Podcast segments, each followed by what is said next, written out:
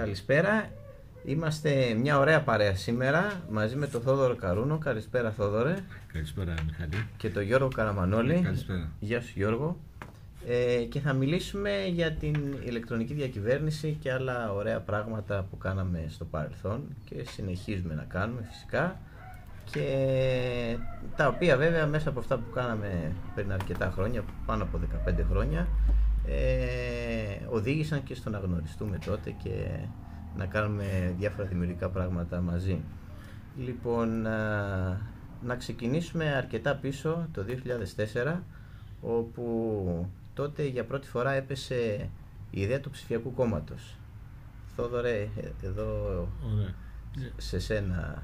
Ε, τότε ξεκινήσαμε κυρίως γιατί ε, είχε εκφραστεί η, η διάθεση από τον τότε πρόεδρο του ΠΑΣΟΚ, τον Γιώργο του Παπανδρέου, να ψηφιοποιήσουμε τις διαδικασίες του κόμματος και να συγκροτήσουμε για την εποχή εκείνη ένα σύγχρονο κόμμα και έτσι ξεκινήσαμε και να συγκροτούμε μια ομάδα ε, και θελοντών από όλους τους χώρους, δηλαδή και από το χώρο του κόμματος και από το χώρο της κοινωνίας και της ακαδημαϊκής και ερευνητικής κοινότητας και να βλέπουμε ποια είναι, ποιες είναι οι καλές πρακτικές διεθνώς για να στήσουμε ένα σύγχρονο ψηφιακό κόμμα. Έτσι ξεκινήσαμε και φτιάξαμε μια αρκετά καλή ομάδα που δούλεψε για αρκετά χρόνια, από, δηλαδή ως το 2009 που ένα τμήμα της μετακόμισε ε, στο, στο γραφείο του, του Πρωθυπουργού τότε για να συνεχίσει το, το, η βασική ας πούμε, κινητήρια δύναμη της εποχής εκείνης ήταν πρακτικά ότι υπήρχε η πολιτική βούληση να, για ανοιχτές διαδικασίες. Δηλαδή, Αυτό το open call που ναι, ναι, ναι,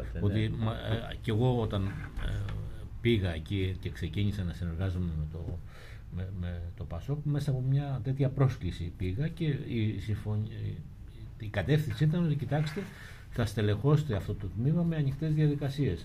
Και πράγματι, ας πούμε, αυτό είναι μια επαλήθευση. Ας πούμε, ότι όταν έχεις ανοιχτές διαδικασίες, προσελκύεις τους πιο ικανούς. Και έτσι φτιάξαμε μια ομάδα πολύ αξιόλογη που ξεκίνησαμε μια σειρά από δράσεις πολύ πρωτοποριακές και ε, δυστυχώς πολύ μπροστά από την εποχή τους.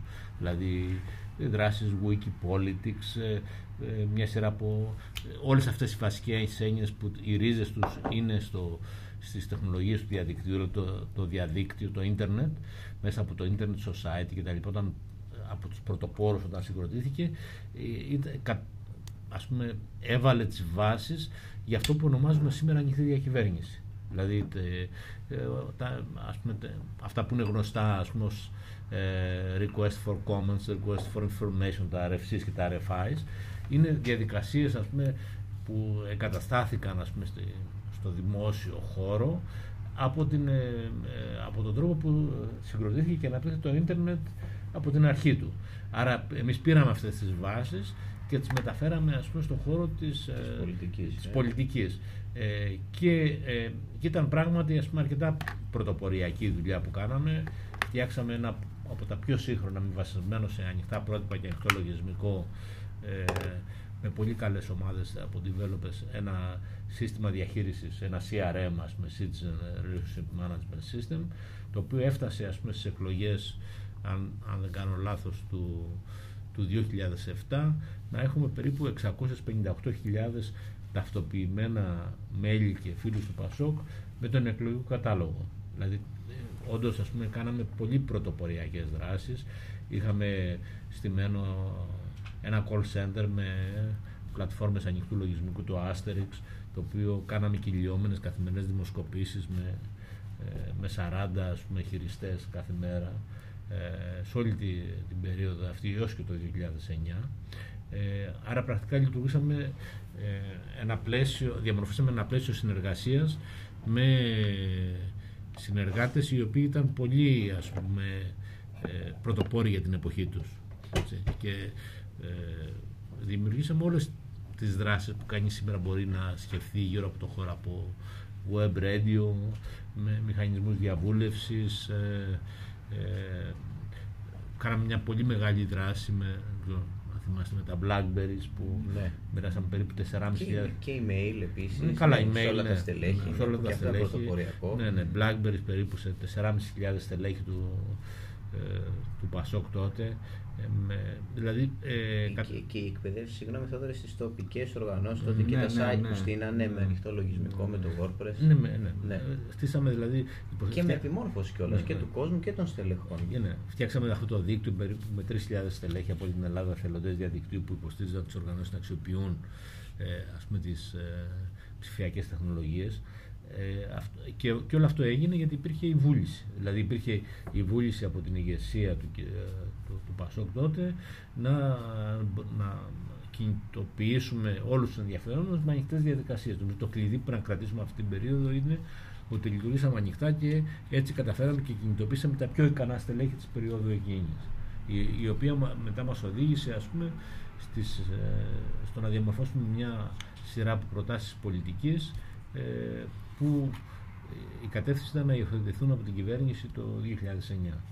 Εγώ θυμάμαι εκείνη την περίοδο τη δική μου εμπλοκή με, τα, με τους ηλιότοπους. Ναι, ναι. Μάλιστα, τι, τι, ήταν το project ε, ε, ε Και μάλιστα να πω ότι ήταν το όνομα, η ιδέα του Προέδρου τότε ε, από το Wi-Fi hotspot συνδυάζοντας τον ήλιο και το spot, το σημείο, έτσι ήταν η ιδέα, το όνομα ήταν δική του έμπνευση, ηλιότοπος. Ήταν, η λογική ήταν να δώσουμε πρόσβαση διαδίκτυο σε κάθε σημείο του Πασόκ, σε κάθε τοπική.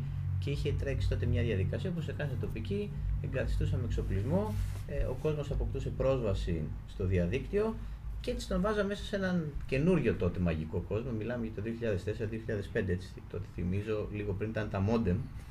Ναι. Λοιπόν, οπότε δημιουργούσαμε την υποδομή εκείνη για να μπορούν να προσφερθούν υπηρεσίες και να δουλέψουν πάνω από εκεί ε, όλες οι εφαρμογές. Ναι, αυτή ήταν άλλη μια πρωτοποριακή ναι. ιδέα γιατί ήταν προπομπός ας πούμε των, ε, το Open Wi-Fi Hotspots. Ναι. Της εποχής εκείνης. Δηλαδή, είδαμε η Ευρωπαϊκή Ένωση το έκανε πριν δύο χρόνια ναι, ναι. το Wi-Fi for You που σε όλη την Ευρώπη ναι. ε, χρηματοδότησε για να μπουν στους Δήμους. Μετά, ναι, μετά από 15 μετά χρόνια. Από 15 χρόνια ναι, ναι. ναι, ήταν αυτοί, υπήρχαν ας πούμε, πολλές πρωτοποριακές ιδέες. Ε, ίσως αυτό να είναι και ένα θέμα γιατί πολλές από αυτές ε, ε, λειτουργούσαμε σε ένα μικρό κόσμο δηλαδή που ήταν με πολύ ας πούμε, αξιόλογα στελέχη και, και ήταν ένας χώρος που επέτρεπε ας πούμε την πολιτική καινοτομία να, παράγουμε, να παράγονται δηλαδή ιδέες και εφαρμογές με ανοιχτό λογισμικό και, και ανοιχτά πρότυπα που εφαρμοζόντουσαν σχεδόν αμέσως. Και φτάσαμε έτσι το 2009 από την περίοδο 9 έως 12 αναλύθηκαν έτσι αρκετές πολιτικές πρωτοβουλίες για τον ψηφιακό μετασχηματισμό του δημοσίου. Ε, είχαν δημιουργηθεί τότε αρκετές δραστήριες ομάδες με αρκετούς συνεργάτες και υποομάδες και βέβαια να πούμε και στελέχη του δημοσίου, βασικό αυτό, ναι. έτσι όπου έτρεχαν, να πούμε γι' αυτό... Ναι, ναι. Κοιτάξτε, και εκεί πάλι λειτουργούσαμε την ίδια λογική με ανοιχτές προσκλήσεις, ε, πλησιάσαμε στελέχη που για να, να το συνδέσουμε λίγο ήταν ένας σχεδιασμός που είχαμε ξεκινήσει και από το 2005 αλλά και μέσα στο 2009 με μια κεντρική ιδέα που είχε εκφραστεί τότε ε, όλες οι αποφάσεις ας πούμε, του, του δημοσίου να αναλώνονται στο διαδίκτυο. Ναι, το όλες οι υπογραφές των υπουργών στο διαδίκτυο που είχε Κα, Κάθε υπογραφή ναι. υπουργού στο ναι, διαδίκτυο. Ναι, ναι, ναι. ναι. Ε, τότε ας πούμε ξεκινήσαμε μέσα στις αρχές του 2009 και εν ώψη της ας πούμε, προεκλογικής περίοδου που διαμορφώταν είχαμε φτιάξει μια ομάδα ε, θελοντών όπου σχεδιάσαμε τις βασικές, σχεδιάσαμε τη διάβια έτσι όπως την, λίγο πολύ διαμορφωθήκε μετά και το OpenGov. Mm. Έτσι. Και αν θυμάμαι σωστά Γιώργο, το OpenGov ε, ήταν δική σου ιδέα. Έτσι. Το, το, το, το, το όνομα. Το, όνομα. Ναι. Ναι. το, το είχα κλείσει στο όνομά μου και, και, το, μετά το, το, το, το μεταβίβασα. Το μεταβίβασα στην ελληνική κυβέρνηση αργότερα. ναι. Να πούμε το OpenGov έκανε δύο δουλειές τότε. Ε, ανοιχτές προσκλήσεις. για ε, στελέχη, γενικούς ναι. γραμματείς και στελέχη. Και, και, και ηλεκτρονικές διαβουλεύσεις οι οποίες ε, προχώρησαν, ε, προχώρησαν περισσότερο από την ναι. πρώτη ναι. της παρέμβασης. Ναι. Ναι, ναι. Εκεί οι βάσεις αυτά υλοποιήθηκαν το φθινόπωρο του 2009 με το OpenGap. Ε, παράλληλα δουλεύαμε τη διάβια και την υλοποιούσαμε από το, σαν ιδέα από το 9 ας πούμε, και πριν από τις εκλογές και σαν ας πούμε, πιλωτική εφαρμογή. Την ξεκινήσαμε το. Άρχισε να υλοποιείται το 10 και πρωτολειτουργήσε το, αν δεν κάνω λάθος, το φθινόπωρο του 10. Σωστά, έτσι, 1η Οκτωβρίου του 10 ήταν που λειτουργήσε η ναι, διάρκεια. Ναι, ναι. Ε, εγώ θυμάμαι ήμασταν με τον Γιώργο συμπτωματικά τότε στην Ουάσιγκτον και ήταν οι μέρες που ε, ήταν. Ε, και, και, κάναμε την Ναι, την ναι, λίγο πριν βγει. Ναι, ναι. Να πούμε όμως στην διάβια ποια ήταν η η, η, η, διάβια είναι το, το, το, μεγαλύτερο, θα έλεγα, το, το, το μεγαλύτερο αποθετήριο, είναι βασικά, να μην το πούμε με τεχνικούς όρους, είναι ο καθρέ, η διάβια σαν λέξη είναι μια λέξη η οποία είναι πιο ισχυρή στο να εκφράσει τη, είναι πολύ ισχυρή, δυνατή λέξη στο να εκφράσει τη διαφάνεια. Δηλαδή ουσιαστικά η διάβια είναι ο καθρέφτης της δημόσιας δίκης και της διοικητικής λειτουργίας με την έννοια ότι κάθε απόφαση της ε, δημόσιας διοίκησης είτε αφορά μια ε, μικρή δαπάνη, για παράδειγμα να αγοράσει ένα απλό αντικείμενο, στυλό ξέρω, ή κάτι τέτοιο, ε, έως το να, το να τρέξεις ένα το να υλοποιήσεις μια δημόσια πολιτική είναι υποχρεωτικό να αναρτηθεί στη διάβια. Αλλιώς και η καινοτομία της θεσμικής παρέμβασης, η οποία πάει μαζί με την τεχνολογική παρέμβαση, η οποία επίσης βασίστηκε σε ανοιχτά πρότυπα, ανοιχτό λογισμικό, γενικά ανοιχτές ε, τεχνολογίες, ε, είναι το γεγονός ότι αν μια διοικητική πράξη δεν ε, αναρτηθεί τότε δεν μπορεί να εκτελεστεί. Αλλά με κάποιο τρόπο έγινε, είναι υποχρεωτική στο σύνολο οριζόντια της δημόσιας διοίκησης να, χρησιμο...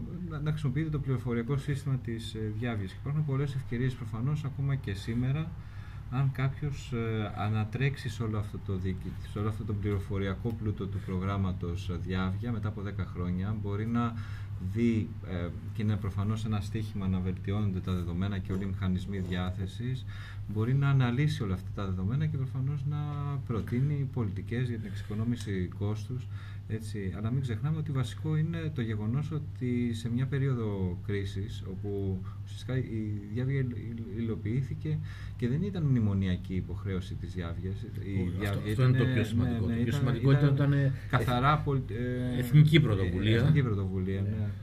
Ναι. Πολιτική απόφαση. Ναι, ναι. ναι. Όχι, ήταν. Ε, και, και είναι. Κατά είναι, είναι θεσμός, ας πούμε. Ναι. Δηλαδή που ενδυναμώνει πρακτικά τη δημοκρατία και ενισχύει την εμπιστοσύνη του, του κόσμου στη, στη, στη δημόσια δίκηση. Άρα η διάβια. Και νομίζω και δεν υπάρχει σε χώρες του εξωτερικού. όχι, με, με, αυτή τη μορφή, με αυτή τη μορφή δεν όχι, υπάρχει. Με αυτή τη μορφή είναι κάτι μοναδικό ναι. και η βασική της καινοτομία είναι ε, ότι καμιά απόφαση δεν είναι εκτελεστέα, δηλαδή θεσμικά εκτελεστέα από τον νόμο, εάν δεν δημοσιευτεί στη διάβια. Αυτό δεν υπάρχει πουθενά στον κόσμο και είναι κάτι μοναδικό και παράγει δεκάδες εκατομμύρια αποφάσεις το χρόνο. Mm. Και νομίζω ότι είναι, ε, με αυτή την έννοια ήταν μια καινοτομία που βέβαια ε, η ίδια ιδέα υπήρχε και στο ε, Κιμδής και στο Εσυδής η οποία δεν υλοποιήθηκε με, αυτούς, ναι. με ακριβώς αυτούς τους όρους γιατί και το Κιμδής είναι ας πούμε διαφάνεια στις προμήθειες γιατί το, το Κιμδής όταν το σχεδιάσαμε είχε ας πούμε περίπου ε, όλα τα βασικά βήματα δηλαδή είναι υποχρεωμένο ε, μια εισήγηση σε ένα όργανο για να πριν ε, υλοποιηθεί να πάρει ΑΔΑΜ, νομίζω ότι έτσι λέγεται στο, στο ναι, ναι. ΑΔΑ είναι ο αριθμός διαδικτυακής ανάρτησης και ΑΔΑΜ είναι ο αντίστοιχος αριθμός του, του Μητρώου Δημοσίων Συμβάσεων. Ναι.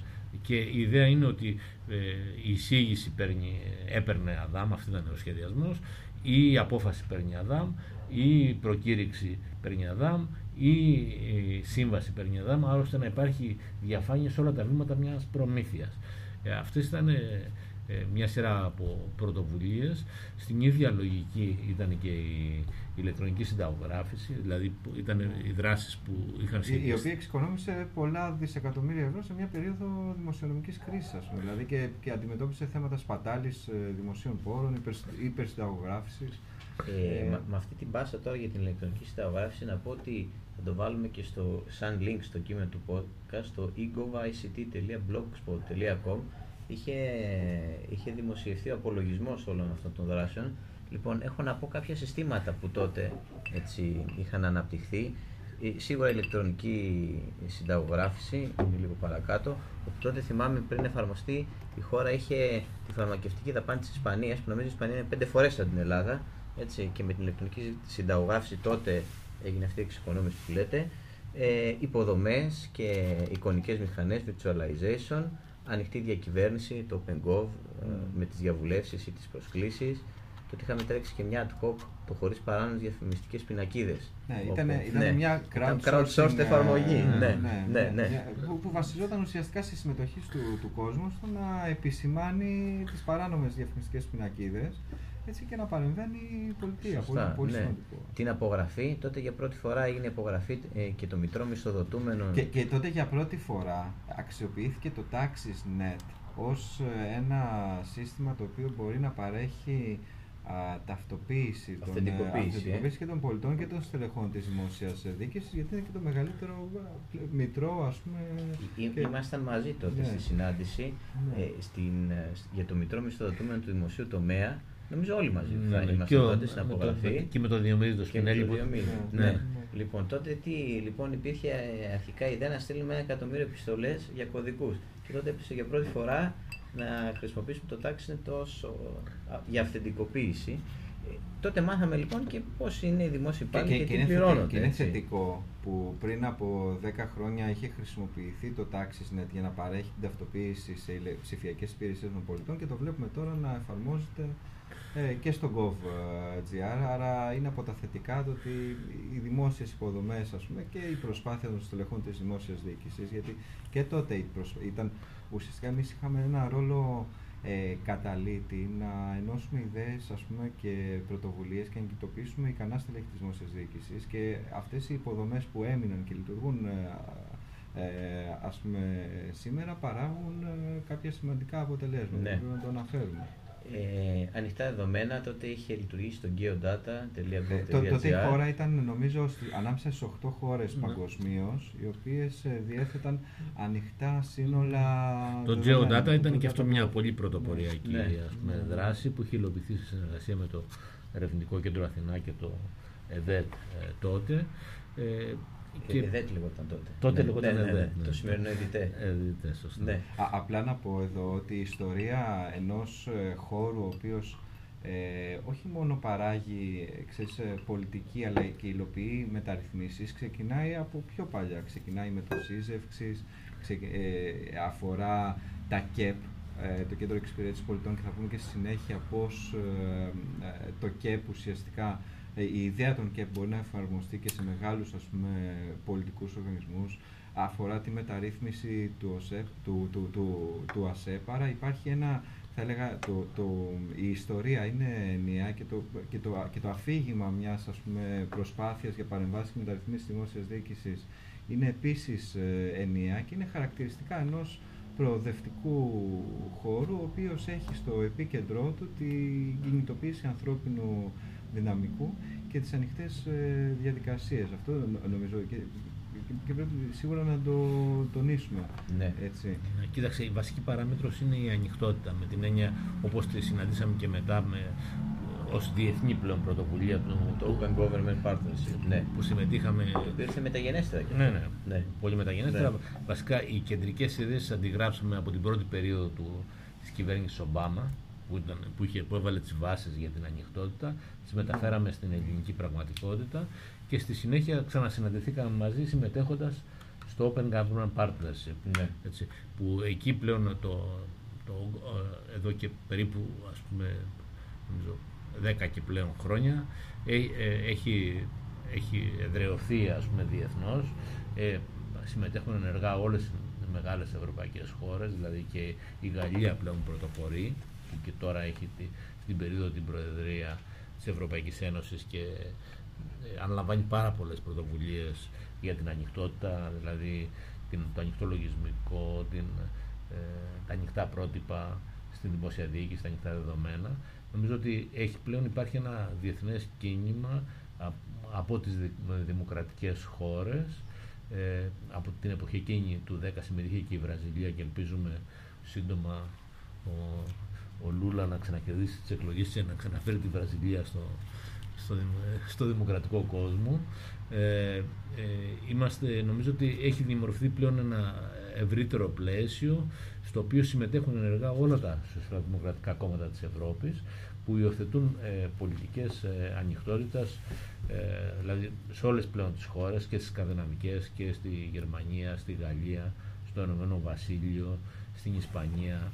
Ε, όλες οι χώρες πλέον ε, και ειδικά οι χώρες στις οποίες έχουν ε, προοδευτικές ε, κυβερνήσεις ε, αναδεικνύουν αυτές ε, τις πολιτικές κατευθύνσεις και ε, είναι και πολιτικές επιλογές της Ευρωπαϊκής Επιτροπής που ε, είναι μια ας το πούμε συμμαχική ας πούμε, ένα μια συμμαχική διακυβέρνηση mm. ανάμεσα στη, στους ε, χριστιανοδημοκράτες και τους σοσιαλιστές ε, της Ευρωπαϊκής Ένωσης. Συνεχίζω λίγο με το τι έγινε τότε συστήμα, το agora.gov.gr ναι, που, ήταν ο προ, που είναι βασικά ο προπομπός ήταν το... Θα ήταν το αδελφάκι της ε, διάβειας, αλλά ναι. δεν λειτουργήσε ναι. ποτέ με τον τρόπο, γιατί η ναι. λογική ήταν όπως η, όπως η διάβια κάνει ανοιχτή τη δημόσια δίκηση, δηλαδή τη, τη, τη, ε, ουσιαστικά λειτουργεί ως καθρέφτης ας πούμε, της δημόσιας διοίκησης και υποστηρίζεις λογοδοσία για τις δαπάνες, για τις δικές αποφάσεις, για κάθε πράξη και για κάθε απόφαση που αφορά χρήματα του φορολογούμενου, έτσι και το, το, το αγορά ουσιαστικά η επιδίωξη ήταν να κάνει ανοιχτή και τη διαδικασία των δημοσίων ε, προμηθειών. Αυτή ήταν η βασική. Η κεντρική ιδέα ήταν ναι. και από εκεί προήλθε το KIMDIS και το SEDIS, τα οποία όμως δεν ακολούθησαν το μοντέλο της διάβειας, δηλαδή με την έννοια αυτή έγιναν κεντρικά πληροφοριακά συστήματα και έκτοτε έχουν κάποια δισκαψία και δεν, και δεν λειτουργούν το, με την ίδια ευελιξία. Δηλαδή εμείς ε, σχεδιάζαμε τα συστήματα εκείνη την εποχή με ευέλικτο τρόπο, δηλαδή agile πριν το agile. Νομίζω και αυτό στη συνέχεια μπορούμε να το πούμε, ναι, γιατί ναι. έχει μεγάλη σημασία. Ναι, ναι δηλαδή ναι. με την έννοια ότι πρακτικά η κεντρική ιδέα ήταν ότι φτιάχναμε συστήματα πιλωτικά ε, που ε, φτιαχνούνταν και υλοποιούνταν πριν από εφαρμοστούν οι νόμοι. Δηλαδή, και, ένα... και πηγαίναν και παράλληλα πολλές ναι, φορές. Ναι, ναι, ναι. Η κεντρική ιδέα ήταν ναι, ότι αν, αν ακολουθούσαμε τις κλασικές διαδικασίες για τη διάβια, το τεχνικό δελτίο και το έργο της διάβια ήρθε τέσσερα, τέσσερα χρόνια μετά. Δηλαδή, αν πρακτικά δεν υλοποιούσαμε τη διάβια στην, ε, τότε που την υλοποιήσαμε το 2010, και δεν θα, δεν θα, δεν θα υπήρχε διάβια. Ποτέ, θα ναι. έρχονταν μετά από τέσσερα χρόνια και δεν ξέραμε αν θα έρχονταν καν. Ναι. Άρα η κεντρική ιδέα είναι ότι η ευελιξία στην ανάπτυξη των πληροφορικών συστημάτων, η οποία συνδυάζεται παράλληλα με το νομοθετικό έργο, είναι η βασική προπόθεση ε, για να πετύχει μια τέτοια δράση. Γιατί ό,τι, ό,τι αφορά ας πούμε, το δημόσιο τομέα, πρακτικά είναι και, και τα κόμματα προφανώς και όλο ο οργανισμός είναι διαχείριση πληροφορίας.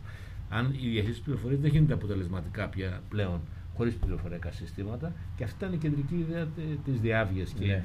και η κεντρική ιδέα και της και ηλεκτρονικής συνταγογράφησης. Ε, το, το κάτσο των δεδομένων, του data που λέμε, στην, ναι, πηγή, στην πηγή. Ναι, ναι, αυτή ήταν η κεντρική ιδέα που μας ήρθε μετά με το One Sony, ας πούμε. Ακριβώς. Πώς γινόταν ε, η συνταγογράφηση πριν την ηλεκτρονική συνταγογράφηση, ας πούμε, η οποία υλοποιήθηκε την περίοδο 10-11. Δηλαδή, να σκεφτούμε, γινόταν, με, γινόταν στο χαρτί με τρόπους οι οποίοι ας πούμε πολλές περιπτώσεις, σε, σε, σε κάποιες περιπτώσεις ήταν και, ήταν και προβληματικοί. Ε, γι' αυτό και με, με τις τότε μελέτες της εποχής είχαμε από τις μεγαλύτερες ε, φαρμακευτικές, ε, είχαμε από τους μεγαλύτερους μέσους όρους φαρμακευτικής δαπάνης στον χώρο της Είχα μάθει τότε με αυτή την υπόθεση τον όρο κουβανέζικα. Ναι, ναι. Έτσι, άρα, ναι.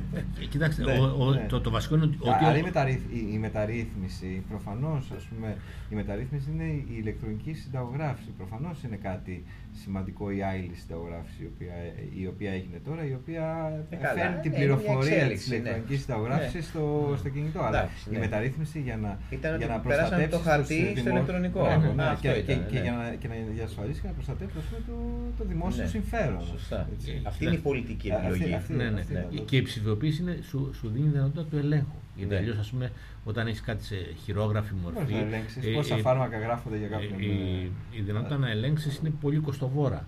Ίσως και αδύνατη. Και, και αδύνατη ναι. στο ίδιο μέγεθος. Ναι, ναι. Πρακτικά αδύνατη. Σε, σε εκατομμύρια ναι. πολίτες να ελέγξεις χαρτιά για τις ε, συνταγογραφήσει σε σχέση με το να τα έχεις σε ένα ηλεκτρονικό σύστημα. Γιατί δεν δημιουργούνται τα ψηφιακά ίχνη από τη διαδικασία της συνταγογράφησης. Αυτή είναι η κεντρική ιδέα. Δηλαδή η ψηφιοποίηση στην πηγή είναι ότι σου δίνει τη δυνατότητα να μπορεί να παίρνεις αποφάσεις σε πραγματικό χρόνο και να ξέρεις τι γίνεται. Και αυτή είναι και μια στέρηση που υπάρχει, ότι δεν έχει αναπτυχθεί ε, ας πούμε, αυτό που ονομάζεται πλέον τώρα σήμερα η επιστήμη των δεδομένων, που να σου επιτρέπει να παίρνεις αποφάσεις πάνω στα δεδομένα. Πάντως, ένα θέμα είναι ότι και ο δημόσιος, για παράδειγμα, το σύστημα της ηλεκτρονικής θεογράφηση θα μπορούσε να δίνει ανώνυμα δεδομένα για να διαμορφώνονται πολιτικές, για παράδειγμα. Που το έχουμε ζητήσει κατά καιρούς και σε Hackathon και ναι. ναι, ναι, ναι. Διψάει ένα νεανικό ανθρώπινο δυναμικό για ανοιχτά δημόσια διαθέσιμα προφανώς, ναι. ανώνυμα δεδομένα, δεν μιλάμε για προσωπικά δεδομένα, που μπορείς να βλέπεις ε, όλα αυτά τα πράγματα, να υλοποιήσει εφαρμογές ε, αξίας, με κοινωνική αξία και επιχειρηματική αξία για να αναπτύξει μια τοπική αγορά ε, πληροφορικής ε, Έχω και άλλες παρεμβάσεις να πω, να συνεχίσω. Είναι μακρύ ο κατάλογο των παρεμβάσεων. Ο νόμος για την ηλεκτρονική διακυβέρνηση, ο 3979. Ναι, το, το, πρώτο θεσμικό πλαίσιο που κατοχύρωνε και το ηλεκτρονικό έγγραφο. Δηλαδή τότε, όπως έχουμε τώρα για παράδειγμα το, το το, την ηλεκτρονική εξουσιοδότηση, το, το, ε, την, ε, την, ναι. την υπεύθυνη δήλωση, υπήρχε ένα θεσμικό πλαίσιο το οποίο ας πούμε, μπορούσες να πατήσεις ε, και να, και να χτίσεις πάνω του για να ε, παρέχεις ψηφιακές υπηρεσίες. γενικά, ένα συμπέρασμα που να βγάλουμε από, και από το νόμο την ηλεκτρονική διακυβέρνηση είναι ότι πρακτικά ο κάθε, το κάθε νομοθέτημα πρέπει να συνοδεύεται από ένα επιχειρησιακό σχέδιο που να στηρίζει την υλοποίησή του. Τότε γινόταν αυτή ναι, η το, διαδικασία. ναι. Είχαμε ετοιμάσει το ναι, επιχειρησιακό ναι, ναι. σχέδιο. Το, το βασικό πρόβλημα είναι ότι προέβλεπε πλέον το 40 υπουργικών αποφάσεων και προεδρικών διαταγμάτων που πρακτικά δεν είχαμε εκτιμήσει σωστά ότι η έκδοση των υπουργικών αποφάσεων των προεδρικών διαταγμάτων ε, παίρνει πάρα πολλά χρόνια. Ναι, ήταν... Στο ίδιο νομοσχέδιο υπήρχε πάντως και μία άλλη πρόβλεψη για το ανοιχτό πρωτόκολλο της mm. δημόσιας διοίκησης, όπου ποια ήταν η βασική ιδέα, ότι ο πολίτης, γενικά, έτσι, ε, τι, περιέγρα, τι, τι, τι ε, προσδιορίζε ας πούμε, ο νόμος ας πούμε, σε μία παράγραφο, ότι για κάθε αίτημα του πολίτη, ο πολίτης θα πρέπει να βλέπει σε ποια κατάσταση και ποια υπηρεσία χειρίζεται το αίτημά του. Αυτή η παρέμβαση Ενιαία είναι αντίστοιχα, παντού, ε. Μπράβο, ενιαία παντού οριζόντια σε τη δημόσια διοίκηση, στις συναλλαγές με τους πολίτες και τις επιχειρήσεις. Αυτό είναι κάτι αντίστοιχα ανατρεπτικό και καινοτόμο όπως η παρέμβαση της διάβγειας. Γιατί ναι. για οποιοδήποτε αίτημα μπορείς να βλέπεις. Γιατί, για παράδειγμα, καθυστερούν αιτήματα σε μια συγκεκριμένη υπηρεσία. Υπάρχει πρόβλημα υποστελέχωσης, υπάρχει άλλο πρόβλημα το οποίο θα πρέπει ας πούμε, να, να λύσουμε πιο, ε, πιο, ε, πιο σοβαρό. Αλλά ήταν κάτι το οποίο δυστυχώς ε, δεν προχώρησε και νομίζω ότι... Ναι, ναι, και, και επανήλθε αργότερα με ναι. επί κυβέρνηση ΣΥΡΙΖΑ με ένα πρόχειρο σχεδιασμένο ναι, το ναι. λεγόμενο ξίδε το οποίο, ας πούμε, δεν δίνει την εξωστρέφεια αυτή καμία της ε, εξωστρέφεια προς τους και, και, και ένα ε, υπερκοστολογημένο έργο το οποίο στην πράξη δεν έχει φέρει τα αποτελέσματα ναι, που θα έπρεπε να έχει μια αντίστοιχη παρέμβαση. Αντίστοιχα λοιπόν δράσεις ε, και σεμινάρια και εργαστήρια επιμόρφωσης και δράσεις δικτύωσης είχαν γίνει το 11 από το 11 μέχρι το, Open Labs. Το Open ναι, Labs. Ναι, Ουσιαστικά ναι. καλούσαμε τότε στελέχη της δημόσιας διοίκησης, μιλάμε τώρα πριν 10 χρόνια γίνονταν αυτό, έτσι. Ε, όχι πριν 10, πα, παραπάνω. Παραπάνω, πριν 10 ναι. χρόνια γίνονταν αυτό. Έχουμε χάσει και το μέτρο. Έχουμε χάσει τα χρόνια της πανδημίας. Έχουμε χάσει τα χρόνια της πανδημίας, είναι πολύ συμπυκνωμένος ο χρόνος και σε κάθε επίπεδο κοινωνικής και έτσι, ναι. διάστασης. Ε, ε, άρα εδώ ε, ουσιαστικά τότε ε, απευθύνουμε ένα ανοιχτό κάλεσμα και σε στελέχη της δημόσιας διοίκησης και στις τότε startup εταιρείες που ήθελαν να ασχοληθούν με το government technology και, ιδιώτες, και, και, ναι. σε, και σε ιδιώτες και σε πολίτες να προτείνουν ιδέες, να στείλουν ιδέες και προτάσεις για τη βελτίωση των uh, ψηφιακών υπηρεσιών και γενικά για ιδέες και προτάσεις που θα βελτίωναν τη δημόσια διοίκηση. Άρα υπήρχε αυτή η αντίληψη της ε, συμμετοχικότητας. Στι σημειώσει μου έχω το Εθνικό Κέντρο Δημόσιας Διοίκησης, το itdirectors.gov.gr.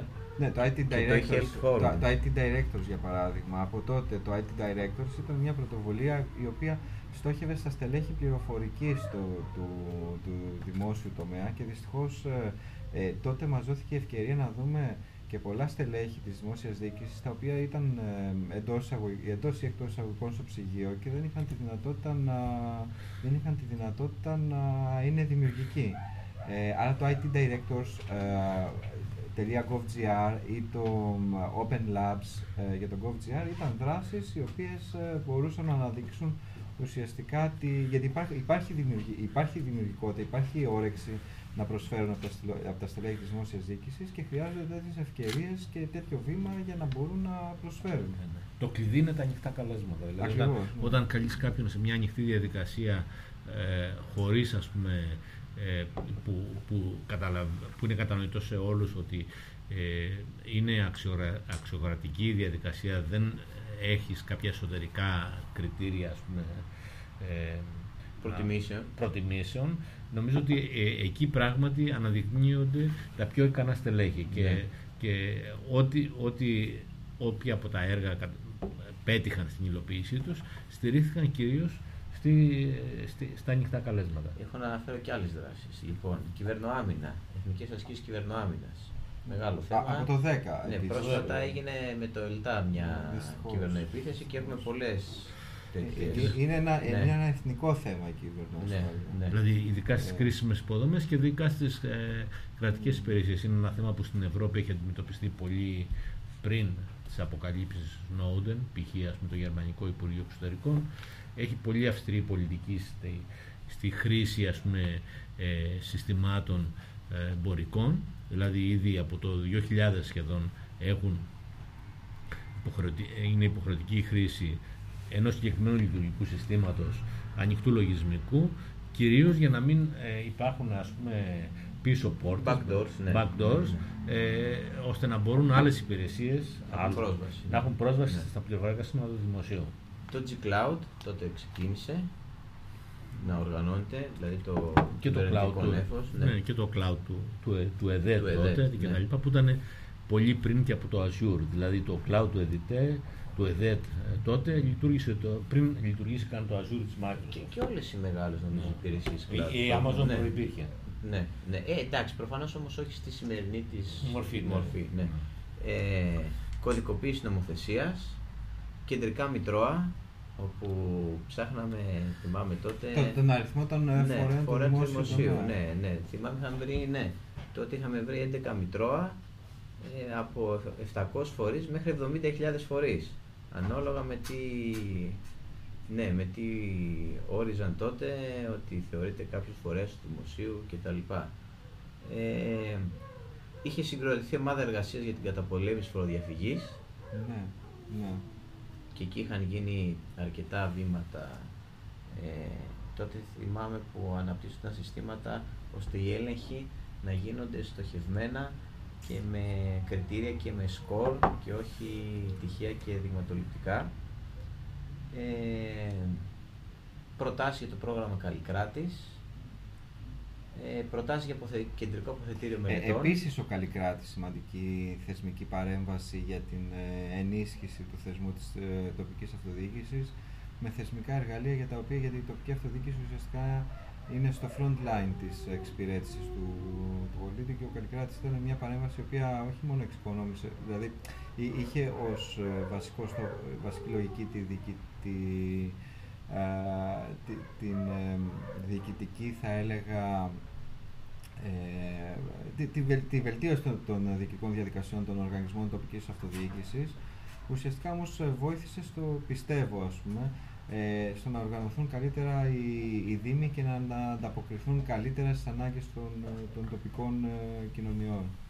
αλλά αυτό είναι μια διαρκής ε, διαδικασία, οι θεσμικές παρεμβάσεις της τοπικής αυτοδιοίκησης και πάντα σίγουρα πρέπει να εξελίσσονται ε, ανάλογα και με τις, ευρύ, πρέπει να εξελίσσονται ανάλογα και με τις ευρύτερες έτσι, ε, κοινωνικές και οικονομικές αλλαγές. Δηλαδή ο, και ο Καλλικράτης πρέπει να εξελίσσονται και η Διάβια πρέπει να εξελίσσονται στις ανάγκες του 2022, στις ανάγκες της τέταρτης βιομηχανικής επανάστασης, στις ανάγκες της ε, κλιματικής ε, αλλαγής. αλλαγής ναι. Κεντρικό αποθητήριο μελετών. Ναι. Άλλο ένα έργο που το οποίο δεν κατάφυνα μια ιδέα η οποία, μελέτες. ναι, η, η, οποίες ήταν, η οποία ήταν ανάλογη της διάβγειας, δηλαδή πρακτικά πήρα μια κεντρική ιδέα που ήταν η διάβγεια και είπαμε ότι κοιτάξτε, οποιαδήποτε μελέτη στο δημόσιο για να ε, παραλυφθεί και να εξοφληθεί, θα πρέπει να δημοσιεύεται σε ένα αποθετήριο. Και ο λόγος ήταν σχετικά απλός για να βελτιωθεί η ποιότητα των μελετών. Γιατί αν είναι διαθέσιμες όλες οι μελέτες που παραλαμβάνει το ελληνικό. Χτίζεται κάτι, ε; Ναι, όχι, όχι μόνο χτίζεται, αλλά υπάρχει και ένα αποθετήριο και ο επόμενος μελετητής ε, έχει το κίνητρο να κάνει τη μελέτη του πιο ολοκληρωμένη και πιο πλήρη. Δεν χρειάζεται δηλαδή να παραλαμβάνονται οι ίδιες και οι ίδιες μελέτες, γιατί πρακτικά οι μελέτες όταν ε, παραλαμβάνονται πρακτικά ξεχνιούνται και μπορεί ας πούμε με πολύ έτσι και για λόγους ας πούμε πολύ απλούς μια μελέτη να, να ξαναεπαναληφθεί γιατί κανείς δεν ξέρει ότι έγινε. Ναι. Και αυτή ήταν η κεντρική ιδέα του αποθετηρίου μελετών που δυστυχώς δεν υλοποιήθηκε. Να, και να κλείσουμε αυτή την Πάντως, ιστορική... Πάντως εδώ να πούμε ότι η δημόσια διοίκηση ε, χρειάζεται και εργαλεία ε, διαχείρισης γνώσης ε, και προφανώς και, και, και ανάπτυξη ψηφιακών δεξιοτήτων και, και, και ενθάρρυνση, γιατί έχει αντιμετωπίσει και η τοπική αυτοδιοίκηση και η δημόσια διοίκηση έχουν αντιμετωπίσει τους ε, κραδασμούς ε, πολλών κρίσεων τα τελευταία, τα τελευταία 11 χρόνια. Ε, και σίγουρα πρέπει να επενδύμαστε στο πίτι της ε, δημόσιας δίκη και να υπάρχει κάποια έτσι, σχετική συνέχεια. Δηλαδή, το αποθετήριο μελετών ε, ε ήταν η μια από τις ε, πρώτες προσπάθειες να δημιουργηθεί ένα σύστημα διαχείρισης γνώσης για τη δημόσια διοίκηση. Ένας Δήμος που κάνει μια περιβαλλοντική μελέτη για ένα συγκεκριμένο θέμα με ένα Δήμο που έχει τα ίδια χαρακτηριστικά να μπορεί να δει αυτή τη μελέτη και να έχει, και να έχει πρόσβαση. Και αυτό ναι. δεν είναι μόνο μείωση κόστους, είναι καθαρά, είναι καθαρά επιτάχυνση ναι. των, των πολιτικών για να βελτιώσει, βελτίωση της ποιότητας τη μελέτης. Ναι. Και, και, και, και, άμεσα στις πόλεις. Ναι. Ναι. Και είναι και μια άμυλα μεταξύ των μελετητών, γιατί ο, ο μελετητής δει την προηγούμενη μελέτη, τις προηγούμενες μελέτες, η δική του μελέτη θα έχει κάποια προσθέμενη αξία. Δεν μπορεί να παραλάβει τα ίδια. Ναι, ναι. Αυτή ήταν η κεντρική ιδέα. Ναι. Ότι έχοντας ένα αποθετήριο μελετών, ε, μπορείς εύκολα ε, να αξιοποιήσεις τη γνώση, τη δουλειά που έχει γίνει για να κάνεις μια καλύτερη μελέτη. Ε, πέντε βασικά σημεία τα οποία είχαμε κρατήσει από τότε και τα έχουμε καταγράψει σε αυτή την αναφορά. Ξαναλέω, είναι διαθέσιμη στο διαδίκτυο από τότε. Στο ingovict. Ναι, στο ingovict.blogspot.com θα βάλουμε και το link. Ε, ποιοι ήταν, ποιοι ήταν οι άξονες, αξιοποίηση φυστάμενων συστημάτων και υποδομών. Δεν πετάμε τα παλιά, ε, χτίζουμε πάνω σε αυτά και τα αξιοποιούμε. Ε, είναι μια φράση το από την ε, αρχή, αλλά όχι από το μηδέν. Ναι, έτσι. άρα, ξέρεις, το, το, το, το, το Taxisnet ουσιαστικά είναι, είναι η βάση για αυτό που βλέπουμε σήμερα για το, για το GovGR και αυθεντικοποίηση των, ε, των πολιτών. Σωστά. Έτσι. Δεύτερο, συγκρότηση και κινητοποίηση ανθρώπινων δικτύων. Αυτά που είπαμε πολλές φορές για τα στελέχη του δημοσίου, ότι εκεί βασίστηκε. Και το δημοσίο και το ιδιωτικό, και το ιδιωτικό τομέα. Ναι, δηλαδή γιατί ναι. πάνε μαζί. Βασικά ναι. ο, ο δημόσιος τομέας στηρίζει την λειτουργία του στην ε, υποστήριξη που έχει από εταιρείες του ιδιωτικού τομέα. Άρα τα, ε, υπάρχει μια ανάγκη να υπάρχει ας πούμε, συνεργασία μεταξύ αυτών των κοινοτήτων και αυτή ήταν η κεντρική ιδέα, να χτίζονται όπως ήταν το IT Directors.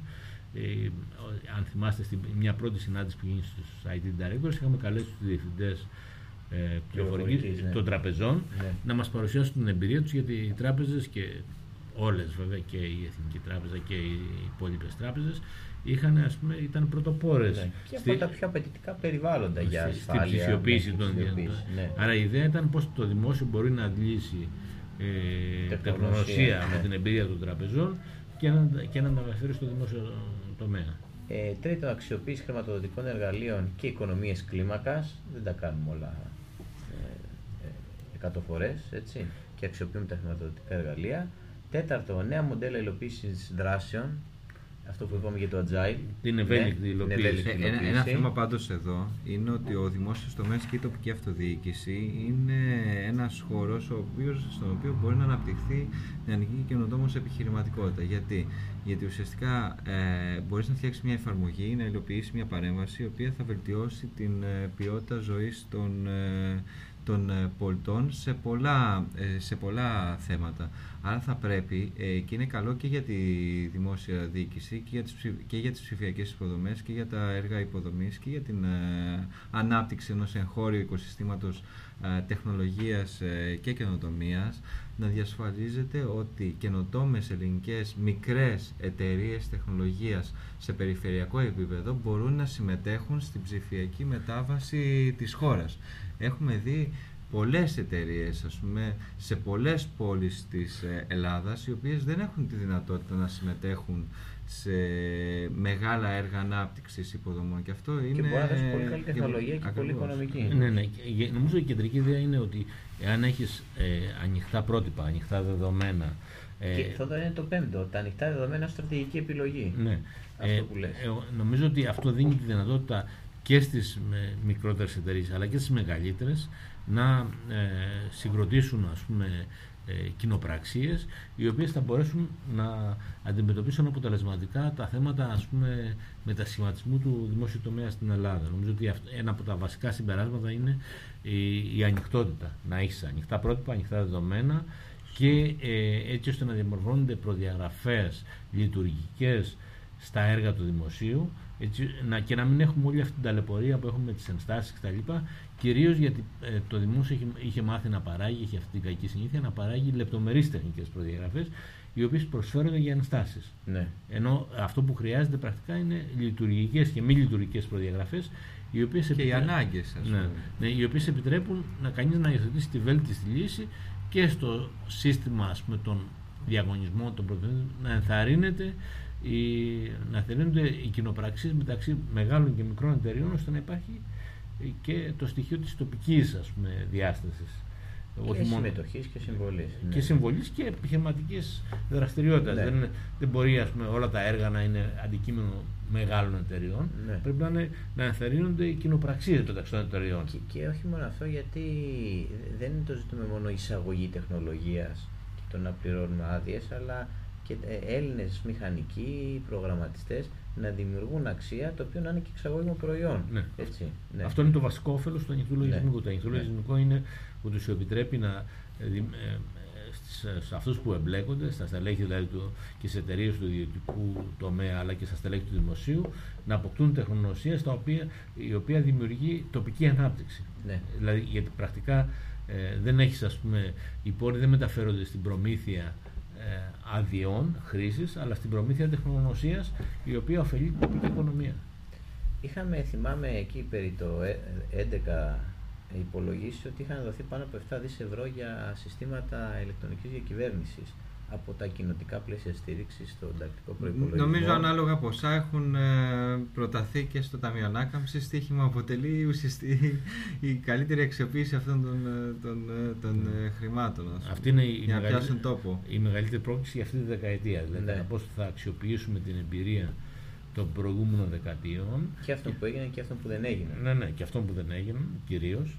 Και έτσι ώστε να, να έχουμε βιώσιμα ε, σχήματα υποστήριξη για το, το ελληνικό δημόσιο πρέπει να προμηθεύεται υπηρεσίες που τις έχει ανάγκη και βελτιώνει την αποδοτικότητα των υπηρεσιών και βελτιώνει γενικά την εμπειρία του, του χρήστη σε σχέση με, το, με τις υπηρεσίες που παρέχει ο δημόσιος τομέας. Δηλαδή, αυτή είναι η κεντρική ιδέα και όσο οι πόροι κατευθύνονται προς αυτή την κατεύθυνση, όχι μόνο για να σχεδιάζουμε τα ίδια και τα ίδια συστήματα. Κλασικό παράδειγμα αποτελεί ας πούμε, το, ε, από τα λεγόμενα πληροφοριακά συστήματα της υγείας, δηλαδή τα πληροφοριακά των νοσοκομείων, που την τελευταία 20 ετία έχουν σχεδιαστεί πάνω από τρεις φορές και πρακτικά στα νοσοκομεία δεν έχουμε αυτή τη στιγμή σύγχρονα πληροφοριακά συστήματα. Σταθερό παραμένει μόνο το τάξη νομίζω. Το τάξη ναι, ναι, είναι μία, από, ναι. μία από τις σταθερές αξίες. Ναι. Ε, να έρθω σε αυτό που είπε και ο Γιώργος πριν. Λοιπόν, το 2015 πάλι μαζί είχαμε την ιδέα της άλλης κάρτας αποδείξεων. Και τότε σκεφτήκαμε να κάνουμε ένα hackathon. Το απόδειξη τότε. Λοιπόν, και ποια ήταν η ιδέα, ότι να έρθει κόσμος, προγραμματιστές, startup εταιρείες και να προτείνει στο κράτος λύσεις για την καταπολέμηση της φοροδιαφυγής. Και μάλιστα τότε, θυμάμαι, είχε ξεκινήσει το Hackathon ε, με την εισαγωγή από το σημερινό Πρωθυπουργό, τον κύριο Μητσοτάκη, είχαν έρθει και άλλοι τότε, ε, δίνοντας έτσι, ε, τη σημασία και τη βαρύτητα που έχει αυτός, αυτή η προσέγγιση, η συμμετοχική στην επίλυση τέτοιων προβλημάτων. και από τότε εμείς συνεχίσαμε τα hackathons, έχουμε κάνει μέχρι σήμερα 35 hackathon, το έχουμε δει πολλές φορές αυτό να δουλεύει ε, δουλεύει αυτός ο τρόπος ανοιχτής καινοτομίας για το δημόσιο. Ε, ε, ε, εμείς έχουμε δει πάντως μέσα από τα 35 hackathons πάνω από 4.000 προγραμματιστές και 500 ε, πιλωτικές ε, εφαρμογές σε τομείς της οικονομίας. Βέβαια από και τις για τον ιδιωτικό και για το δημόσιο ναι, τομέα. Από ναι. τις μεταφορές έως τις έξυπνες πόλεις, από τις ασφάλειες, τα financial technologies, τη χρηματοοικονομική τεχνολογία, ε, έχουμε δει εφαρμογές που αφορούν ε, ουσιαστικά το περιβάλλον και, και, και, την ενέργεια και είναι κρίμα αυτό το ανθρώπινο δυναμικό της χώρας να μην ε, αξιοποιείται ε, από το δημόσιο τομέα. Έχει πολλά να προσφέρει και πιστεύω ότι τα hackathons είναι ουσιαστικά ένας τρόπος με τον οποίο το, ο δημόσιος τομέας μπορεί να αντλήσει τεχνολογία και τεχνογνωσία. Και ο ιδιωτικός τομέας. Νομίζω, ότι, νομίζω ότι τα hackathons είναι ένα, ο σύγχρονος τρόπος για να ε, βρεις στελέχη και να προσλάβεις στελέχη τα οποία χρειάζεσαι. Δηλαδή είναι στην πράξη η ανοιχτή αυτή διαδικασία που σου επιτρέπει. Ναι, είναι ανοιχτή διαδικασία. Ναι, ναι, ναι. που σου επιτρέπει στην πράξη να αξιολογήσεις ποιοι είναι οι πιο κατάλληλοι συνεργάτες που μπορεί να επιλέξεις. Νομίζω ότι αυτή είναι μια κεντρική ιδέα που θα πρέπει να την κρατήσει και ο ιδιωτικό τομέα και ο δημόσιος. Και βέβαια και να ε, σε ένα, σε ένα σε επαφή, έτσι. Σε ένα χάκαθον, ναι. λοιπόν, μιας και συζητάμε τις παρεμβάσεις ψηφιακών υποδομών, είχαμε δει ένα παιδί 20 χρονών στο, που συμμετείχε σε ένα Smart City, ένα, ένα, ένα μαραθώνιο καινοτομίας για τις έξινε πόλεις, ο οποίος σε τεχνολογία blockchain ουσιαστικά τι υλοποίησε, υλοποίησε την, ε, μια εκδοχή της ψηφιακής κάρτας ε, πολίτη η οποία διασφάλιζε την ε, συνεργασία και τη λειτουργία πρακτικά και τη διαλειτουργικότητα αυτής της κάρτας με υπηρεσίες του δημόσιου αλλά και του ιδιωτικού τομέα με έναν τρόπο ο οποίος προστάτευε και τα προσωπικά δεδομένα. Άρα ήταν, ήταν, ήταν πολύ ωραία υλοποίηση. Και απλά μιλάμε για ένα παιδί που, που ήταν, που ήταν 20. Α το κρατήσουμε αυτό γιατί πλέον ας πούμε, βλέπουμε ότι οι κατευθύνσεις της Ευρωπαϊκής Επιτροπής για την επόμενη δεκαετία είναι το blockchain και η μηχανική μάθηση. Δηλαδή είναι κατευθύνσεις οι οποίες ε, ε, η Ευρωπαϊκή Επιτροπή ε, προσδοκά και ενθαρρύνει να, να υιοθετήσουν οι δημόσιες διοικήσεις των 27 χωρών μελών της Ευρωπαϊκής Ένωσης και είναι η κατεύθυνση για το 2023, για τα, τα επόμενα δύο χρόνια ας πούμε περίπου, ε, για την ενοποίηση των δημοσίων διοικήσεων της Ευρωπαϊκής Ένωσης. Νομίζω ότι αυτά είναι πρέπει να τα κρατήσουμε και να φύγουμε από τη λογική ας πούμε, που έχουμε, μας έχουν κληρονομήσει τα προηγούμενα ΕΣΠΑ που είναι να, να επανασχεδιάζουμε και να παραλαμβάνουμε τα ίδια έργα τα συνέχεια ναι. ε, και να πάμε σε μια επόμενη φάση. Νομίζω αυτή τη στιγμή υπάρχουν οι προποθέσει και στο δημόσιο και στον ιδιωτικό τομέα για να περάσουμε σε μια νέα φάση συνεργατικού και ευέλικτου σχεδιασμού των πληροφορικών συστημάτων ώστε να ανταποκρίνονται ε, στις ε, σύγχρονες ανάγκες. Και, και μια που είπες τώρα για το ευέλικτο, το είπαμε και λίγο πριν, αλλά το έχω σημειώσει ε, να το συζητήσουμε. Τελικά ποιος είναι ο βέλτιστος τρόπος ανάπτυξης εφαρμογών και συστημάτων για το δημόσιο; Το μοντέλο καταράκτης ή το μοντέλο agile που είπαμε; Και είπαμε πριν ότι στη διάρκεια δούλεψε αυτός ο υβριδικός ναι, τρόπος. Στην διάρκεια το παληθεύσαμε. Ναι. Γιατί φτιάξαμε τη διάρκεια σε 6 μήνες και λειτουργήσε για 4 χρόνια που να έρθει το έργο καταράκτης. Ναι. Άρα η κεντρική ιδέα αυτή τη στιγμή και έχει παληθευτεί διεθνώς είναι ότι μόνο με την ευέλικτη ανάπτυξη ε, έχεις το βέλτιστο αποτέλεσμα και τη βέλτιστη αξιοποίηση των πόρων. Άρα, πρακτικά η μεγαλύτερη πρόκληση για το ελληνικό δημόσιο σήμερα είναι πώς μπορεί να μετασχηματίσει ε, τις διαδικασίες ας πούμε, προκήρυξης και προμηθειών, και προμηθειών ναι. ώστε να, ε, να επιτρέπουν την ευέλικτη ανάπτυξη, δηλαδή το agile development, ώστε να μην έχεις... Να το ορίσουμε και λίγο, το, να πούμε ποιος είναι αυτός ο τρόπος της ευέλικτης ανάπτυξης.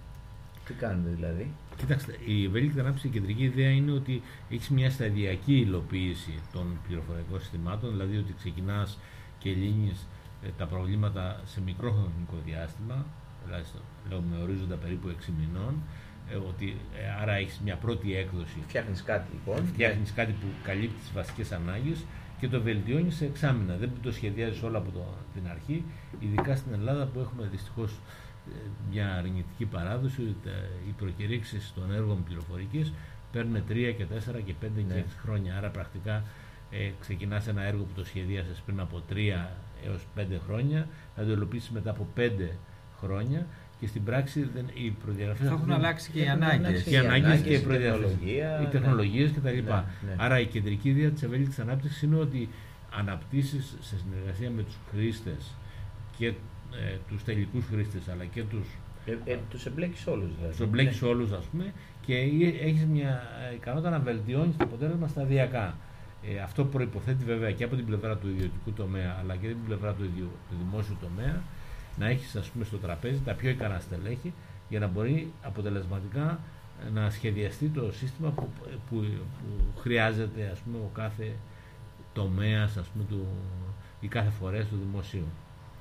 Ε, η, να έρθουμε λίγο στο σήμερα και στην πανδημία σίγουρα ήταν μια καλή πίεση τον ψηφιακό μετασχηματισμό και στον δημόσιο και στον ιδιωτικό τομέα ε, βοήθησε την Ελλάδα πιστεύετε και ε, θα αξιοποιήσουμε όλα αυτά που γίνουν και την επόμενη μέρα; Κοιτάξτε, η ψηφιακή διακυβέρνηση είναι προφανές ότι ε, βοηθήθηκε από την πανδημία γιατί επέτρεψε να ξεφύγουμε από αυτή την, ας πούμε, την γραφειοκρατική προσέγγιση που υπάρχει στο δημόσιο και να γίνουν γρήγορα βήματα. Ε, το, η πρόκληση είναι τι μπορεί να μείνει για την επόμενη μέρα και αν αυτή η ευελιξία που υιοθετήθηκε την περίοδο της πανδημίας μπορεί να μείνει και την επόμενη μέρα. Ε, το πιο έτσι, τρανό παράδειγμα αυτής της περίοδου είναι το GovGR που πραγματικά υλοποιήθηκε μέσα στην πανδημία. Και από στελέχη τη δημόσια διοίκηση. Και από στελέχη τη δημόσια διοίκηση και του ιδιωτικού τομέα. Έτσι, ε, και έφερε αποτελέσματα απτά και, ε, και μαζικά. Ε, και νομίζω ότι ειδικά για τους ψηφιακά εγγράμματος ε, πολίτες και τις επιχειρήσεις προφανώς είναι ορατό το αποτέλεσμα. Ε, από εκεί και πέρα η μεγαλύτερη πρόκληση είναι η πρόκληση της ψηφιακής ας πούμε ε, κατάρτισης, δηλαδή να, να, να ενισχυθούν και οι υπόλοιποι πολίτες και επιχειρήσεις που δεν, ε, που δεν νιώθουν μια εξοικείωση με αυτές τις υπηρεσίες. Εγώ ας πούμε ε, βίωσα και, ο ίδιος ας πούμε αυτό το, αυτή την εμπειρία ε, έχοντας την, την υποχρέωση να επισκεφτώ ένα συγγενή μου στο νοσοκομείο πήγα στο φαρμακείο της γειτονιάς ε, να κάνω ένα self-test έτσι, και είδα ότι ε, ας πούμε, η φαρμακοποιός μου ζήτησε τους κωδικούς του TaxiNet για να κάνει login στο, στο, και να καταχωρήσει το, το, τεστ που έκανα εγώ για να μπορεί να μου εκδώσει το πιστοποιητικό ναι. και μου έκανε καλή και τα, την, άφησα τη διαδικασία αυτή να προχωρήσει όπως μου την πρότεινε, ας πούμε, δεν είπα ότι ξέρω πώς γίνεται ναι, κτλ. Ναι. Και είναι πραγματικά πολύ αξιόλογο ότι ήδη οι επαγγελματίες του χώρου έχουν εξοικειωθεί με αυτή τη δυνατότητα ας πούμε, και μπορούν να σου παρέχουν αυτή την υπηρεσία, έστω και με το αντίτιμο των 6 ευρώ. Ναι. Έτσι. Ναι. Ε, νομίζω ότι είναι, έχουν συμβεί, ε, ας πούμε, στην, στην Ελλάδα επιταχύνθηκε ο χρόνος του ψηφιακού μετασχηματισμού και έγιναν αλλαγές που θα γινόντουσαν κάτω από κανονικές συνθήκες γιατί θα συναντούσαν τις συνήθεις ε, γραφειοκρατικές αντιστάσεις. Ναι. αυτό ισχύει για όλο τον κόσμο, έτσι, και, για, ναι. ε, και, και, για όλη την Ευρώπη, ναι. και για όλη την Ευρώπη. Ε, οπότε σίγουρα η πανδημία λειτουργήσε ως καταλήτης του ψηφιακού μετασχηματισμού, ε, ενώ ε, επιτάχυνε τη, τη, τη, τη τηλεεργασία, ε, επιτάχυνε τα χρονοδιαγράμματα και του ιδιωτικού τομέα και του δημόσιου τομέα για τη διάθεση ε, ψηφιακών ε, υπηρεσιών. Απλά πάντα ζητούμενο παραμένει το πώς ας πούμε, αναπτύσσει ψηφιακές δεξιότητες στο σύνολο της οικονομίας και της κοινωνίας ώστε να αντιμετωπίσουν τις προκλήσεις και τις συνέπειες της πανδημίας αλλά και κάθε κρίσης και πώς ε, ενδυναμώνεις αυτή τη, ενδυναμώνεις στην κοινωνία. Στις, ε, το, το θέμα είναι ότι στις δημοκρατικές χώρες πρέπει κανείς να σκεφτεί πώς ε, κατοχυρώνουν τα δικαιώματα των πολιτών και των επιχειρήσεων σε, αυτή, σε αυτόν τον εντός εισαγωγικών βίο ψηφιακό μετασχηματισμό, γιατί προφανώς υπάρχουν θέματα που δικαιολογούν, θα έπρεπε να γίνουν και έγιναν στην περίοδο της πανδημίας λόγω της, ε, τη, τη, των, των προτεραιοτήτων που υπήρχαν, αλλά παρόλα αυτά υπάρχουν, υπάρχει ας πούμε, η ανάγκη να δούμε με πολύ έτσι, κριτικό τρόπο ε, πώς καταχειρώνονται τα δικαιώματα των πολιτών, γιατί πρακτικά ε, αυτή τη στιγμή όσο πιο πολλά ίχνη δημιουργείς χρησιμοποιώντας ψηφιακές υπηρεσίες, τόσο πιο πολύ μπορούν θεωρητικά αυτά τα ίχνη τα ψηφιακά να, να αξιοποιηθούν για εμπορική εκμετάλλευση και για παραβίαση ας πούμε, του ιδιωτικού. Άρα ασφάλεια και ιδιωτικότητα. Ναι, ναι του ιδιωτικού απόρριτου. Πα, πάντως να αναφέρουμε ότι η Ελλάδα είναι η τρίτη από το τέλος στο δίκτυο DESI, έτσι, στην 25η θέση μεταξύ των 27 κρατών μελών της Ευρωπαϊκής Ένωσης. Ο δείκτης DESI να πούμε ότι είναι ο δείκτης ψηφιακής οικονομίας και κοινωνίας και αυτά είναι στοιχεία με βάση το 2021. Ε, και όπως επίσης και ένα άλλο έβριμα το οποίο υπάρχει είναι ότι σε μια πρόσφατη έρευνα από το Ευρωβαρόμετρο φαίνεται ότι οι Έλληνες πιστεύουν ότι το διαδίκτυο μάλλον αρνητική επίδραση έχει στη ζωή τους παρά θετική.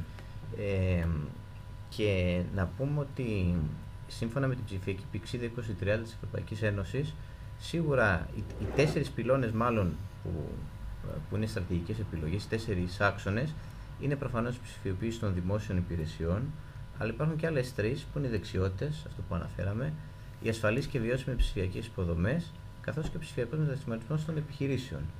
Προφανώς, για να είμαστε προς το τέλος, εκεί πέρα χρειάζεται να γίνει ακόμα πολύ δουλειά. Αυτή είναι η μεγαλύτερη πρόκληση για τη χώρα μας, με την έννοια ότι παρόλο ότι έχουν γίνει πάρα πολλά και μεγάλα, ε, μεγάλα βήματα, είναι ε, ότι παραμένουμε στο τέλος έχει, έχει να κάνει με τις δομικές αδυναμίες της ελληνικής κυρίας δημόσιας διοίκησης. Γιατί το βασικό δομικό πρόβλημα της δημόσιας διοίκησης είναι πρακτικά ότι δεν λειτουργεί αξιοκρατικά και δεν έχει συνέχεια. Και εξαρτάται πάντα από το πολιτικό προσωπικό για να κάνει τα επόμενα βήματα. Δηλαδή πρέπει να έχεις, ας πούμε. Από την κυβέρνηση. Από την κάθε, ναι, την από την κάθε κυβέρνηση. Την ναι. κάθε κυβέρνηση και το κάθε υπουργό για να είμαστε ακριβείς. Ναι. Γιατί μπορεί να αλλάξει ο υπουργός και να, αλλάξουν. την ίδια κυβέρνηση. ναι. ναι. και να αλλάξουν προτεραιότητες. Ναι. Άρα πρακτικά η μεγαλύτερη πρόκληση αυτή τη στιγμή είναι πώς θα διασφαλιστεί η συνέχεια στη δημόσια διοίκηση. Δηλαδή και αυτό αυτή, αυτή διασφαλίζεται μόνο με την αξιοκρατία. Δηλαδή μόνο όταν επιλέγονται επικεφαλείς, δηλαδή διευθυντές και γενικοί διευθυντές στη δημόσιας διοίκησης και αξιολογούνται με συνέχεια. Γιατί αυτοί είναι μόνο που εξασφαλίζουν τη συνέχεια στη δημόσια διοίκηση και όχι το πολιτικό προσωπικό. Το πολιτικό προσωπικό διασφαλίζει το πολιτικό πλαίσιο και το πολιτικό πρόγραμμα. Αλλά αν δεν υπάρχει ε, ας πούμε, αποτελεσματική δημόσια διοίκηση, δεν μπορεί να υλοποιηθεί κανένα πολιτικό πρόγραμμα. Ναι. νομίζω ότι αυτή είναι η μεγαλύτερη πρόκληση σε όλα τα επίπεδα. Και στο επίπεδο το εθνικό και στο επίπεδο της αυτοδιοίκησης. Ε, νομίζω ότι αυτή είναι η μεγαλύτερη πρόκληση για τη χώρα που δεν λύθηκε ούτε την περίοδο των μνημονίων. Δηλαδή δεν αποκαταστάθηκε αυτή τη στιγμή. Αυτή τη στιγμή έχουμε με κάθε κυβέρνηση που αλλάζει, αλλάζουν οι, οι, ακόμα και, και αν θεσμό θετεί και ο, ο θεσμός των υπηρεσιακών γραμματέων, αυτή δεν είναι αποδεκτή από κάθε, από κάθε κυβέρνηση ούτε οι γενικοί διευθυντές προφανώς, ούτε οι διευθυντές. Άρα πρακτικά στην Ελλάδα, σε αντίθεση με άλλες χώρες όπως το Βέλγιο, την Ιταλία, τη Γαλλία κτλ., δεν υπάρχει συνέχεια στη δημόσια διοίκηση. Και νομίζω ότι αυτό είναι ένα από τα δομικά προβλήματα. Το αναφέραμε και πριν λίγο ε, και να επανέλθουμε. Το κράτος είναι μεγαλύτερος πελάτης σε κάθε χώρα. Προφανώς και στην Ελλάδα σημαίνει το ίδιο. Το ερώτημα λοιπόν είναι, έχουν πρόσβαση μικρές επιχειρήσεις τεχνολογία στις δημόσιες προμήθειες; ε, και οι startups αλλά και οι πιο όριμες. Και αν όχι αυτό πώς μπορεί να αλλάξει; Εντάξει, νομίζω ότι αυτό είναι το πιο... Ένα, ένα από τα προβλήματα είναι και αυτό ακριβώς, ότι πρακτικά όλο το σύστημα προμηθειών είναι προσαρμοσμένο στις μεγάλες επιχειρήσεις. Και δεν, έχει, δεν υπάρχει ας πούμε, ένα θεσμικό πλαίσιο που να επιτρέπει την ισότιμη συμμετοχή των μεγάλων και των μικρών επιχειρήσεων σε κοινοπραξίες. Νομίζω ότι αν δεν λυθεί αυτό το πρόβλημα και αν οι διαδικασίες προμηθειών παραμείνουν υπόθεση των μεγάλων επιχειρήσεων, πρακτικά αυτή τη στιγμή οι μικρές επιχειρήσεις θα είναι αναγκασμένες ε, να, δηλαδή πρακτικά να μην μπορούν να αναπτυχθούν. Γιατί ε, αυτό το πλεονέκτημα που έχει μια μικρή επιχείρηση είναι ότι μπορεί να παράγει πιο αποτελεσματικά καινοτομία από μια μεγάλη επιχείρηση για προφανείς λόγους, λόγω μεγέθους τουλάχιστον. Έτσι. Και αυτό γίνεται διεθνώς, δεν είναι κάτι που το λέμε στην Ελλάδα. Άρα στην Ελλάδα χρειάζεται μια ενίσχυση της ισότιμης συμμετοχής στις κρατικές προμήθειες των μικρών επιχειρήσεων. Έχουμε κάνει και εμείς μια προσπάθεια με τον GovHack. Ουσιαστικά το GovHack είναι μια προσπάθεια από, τις, ε, από την ελληνική κοινότητα επιχειρηματικότητας και καινοτομίας της ε, χώρας μας με στόχο να υποστηρίξει ε, τόσο ανάγκες που είναι για σήμερα και για αύριο, όσο και για ανάγκες για την επόμενη δεκαετία και να συγχρονίσει τη δημόσια διοίκηση αλλά και, για, και τις αλληλεπιδράσεις με τον ιδιωτικό τομέα, με την κοινωνία ε, και την οικονομία με την τέταρτη βιομηχανική επανάσταση. Άρα ε, μέσα από τον GovHack ουσιαστικά επιχειρείται ε, και η βασική επιδίωξη είναι να αναδειχθούν καινοτόμες προτάσεις και εφαρμογές που αφορούν ανατρεπτικές τεχνολογίες όπως η τεχνητή νοημοσύνη, το blockchain, η αξιοποίηση των ανοιχτών ε, δεδομένων και η μεταφορά τεχνολογίας και τεχνογνωσίας από τον ε, ιδιωτικό τομέα και της ε, νεοφυής επιχειρηματικο, νεοφυή επιχειρηματικότητα προς τη δημόσια διοίκηση. Ενδεικτικό παράδειγμα έχουμε δει πάρα πολλά agri-food ε, και agro-tech ε, startups ε, στην Ελλάδα. Έχουμε δει ε, πρότυπες υλοποιήσεις και εφαρμογές που αξιοποιούν τεχνητή νοημοσύνη για να προβλέψουν, για παράδειγμα, για, να, για, να, για, να, για, να, προβλέψουν ε, δείκτες που αφορούν την ποιότητα ζωής και στις πόλεις αλλά και ευρύτερα θέματα πολιτικής και είναι κρίμα αυτές τις τεχνολογίες, να μην, για αυτές τις τεχνολογίες και για αυτή τη δημιουργικότητα να μην υπάρχει ένα κανάλι και μια διεπαφή ε, με τη δημόσια διοίκηση. Αυτό επιχειρεί το GovHack να καλύψει, αυτό το κενό επιχειρεί να καλύψει και ελπίζουμε γιατί αποτελεί ουσιαστικά μια σύμπραξη της ε, ε, ε ελληνικής ερευνητικής και ακαδημαϊκής κοινότητας και της startup ελληνικής ε, κοινότητας έτσι με στόχο να δημιουργήσει αυτά τα αποτελέσματα και αυτά τα ωφέλη να δούμε πώς θα πάει. Πιστεύω ότι τα αποτελέσματα μέχρι τώρα είναι πολύ ενθαρρυντικά. Σκεφτείτε και αυτό που είπα και στην αρχή, ότι μόνο μέσα από τα hackathons έχουμε δει ε, 20χρονους να υλοποιούν ε, με έναν, ε, θα έλεγα, καινοτόμο τρόπο που προστατεύει την ιδιωτικότητα, δημιουργεί νέα ψηφιακά δικαιώματα στους πολίτες, την κάρτα πολίτη. Έχουμε δει τρόπους με τον οποίο η διάβγεια, η ηλεκτρονική συνταγογράφηση, οι έξινες ε, πόλεις, και διάφορες έτσι άλλες σημαντικές ε, παρεμβάσεις μπορούν να πάρουν μια άλλη μορφή αν αυτές ε, ε, εμπλουτιστούν με, τη, με, με τις ιδέες νέων ανθρώπων που μπορούν να προσφέρουν έτσι, και προφανώς να βρουν και δημιουργικές διεξόδους και τις έχουμε αυτές τις δημιουργικές διεξόδους ανάγκη περισσότερο από ποτέ σήμερα. Ε, ξεκινήσαμε με το ψηφιακό κόμμα και να κλείσουμε με την ψηφιακή κοινωνία. Και έχουμε εδώ το συντονιστή να μας μιλήσει. Ωραία. Τα, τα, τα, κόμματα είναι, είναι οργανισμοί σύνθετοι, ε, είναι πολιτικοί οργανισμοί οι οποίοι επίσης έχουν την ανάγκη ψηφιακού μετασχηματισμού, έχουν την ανάγκη να κινητοποιήσουν και να εκφράσουν τις ανάγκες της κοινωνίας με έναν αποτελεσματικό τρόπο. Ε, άρα η τεχνολογία και η αξιοποίηση μεθόδων και διαδικασιών και ψηφιακών ε, παρεμβάσεων είναι μονόδρομος. Έτσι, το τελευταίο διάστημα πραγματοποιείται μια σημαντική προσπάθεια στην, ε, στη δημοκρατική παράταξη, στον προοδευτικό ε, χώρο ε, ουσιαστικά στο Πασό και στο κίνημα αλλαγής, να αξιοποιήσει με αποτελεσματικό τρόπο τα ψηφιακά μέσα με στόχο να διασυνδεθεί με την κοινωνία και να αναδείξει τις, τις ανάγκες, τους προβληματισμούς, να δημιουργήσει ουσιαστικά παραδείγματα μέσα από τα οποία ουσιαστικά ο πολίτης μπορεί να έχει περισσότερα ψηφιακά δικαιώματα, ε, παραδείγματα και παρεμβάσεις μέσα από τα οποία, για παράδειγμα, μπορούν, μπορεί να εκπαιδευτεί η κοινωνία για τα ωφέλη της τεχνολογίας και για τον τρόπο με τον οποίο μπορεί να δυναμωθεί η δημοκρατία και οι θεσμοί με τη λογική ότι τα κόμματα πρέπει να εκφράζουν τις ανάγκες της κοινωνίας, άρα ε, ουσιαστικά αυτό είναι κάτι, το οποίο, κάτι, κάτι στο οποίο πρέπει να δώσουμε ιδιαίτερη έμφαση. Άρα η ψηφιακή κοινωνία ως παρέμβαση, η οποία ανακοινώθηκε τις προηγούμενες μέρες, υπερβαίνει, δεν είναι μόνο ψηφιακό κόμμα, είναι μια ευρύτερη θα έλεγα και πολιτική αλλά και τεχνολογική πλατφόρμα η οποία, η οποία βάζει στο επίκεντρό της τον ε, πολίτη, τις ανάγκες, του δίνει ρόλο και λόγο το οποίο είναι ζητούμενο, το, ε, είναι, είναι ζητούμενο πλέον και δημιουργεί ένα κανάλι αμφίδρομης ε, σχέσης με τις τοπικές κοινωνίες με στόχο να ακούγονται οι πολίτες αλλά και να ενδυναμώνονται οι τοπικές κοινωνίες. Αυτή είναι η μεγάλη εικόνα για την ψηφιακή κοινωνία και είναι ένα καινοτόμο έργο το οποίο υλοποιείται ε, για πρώτη φορά θα έλεγα και, και σε διεθνές επίπεδο γιατί ουσιαστικά επιτρέπει τη δημιουργία, ε, ουσιαστικά λειτουργεί και ένα, ως ένα αποκεντρωμένο κοινωνικό δίκτυο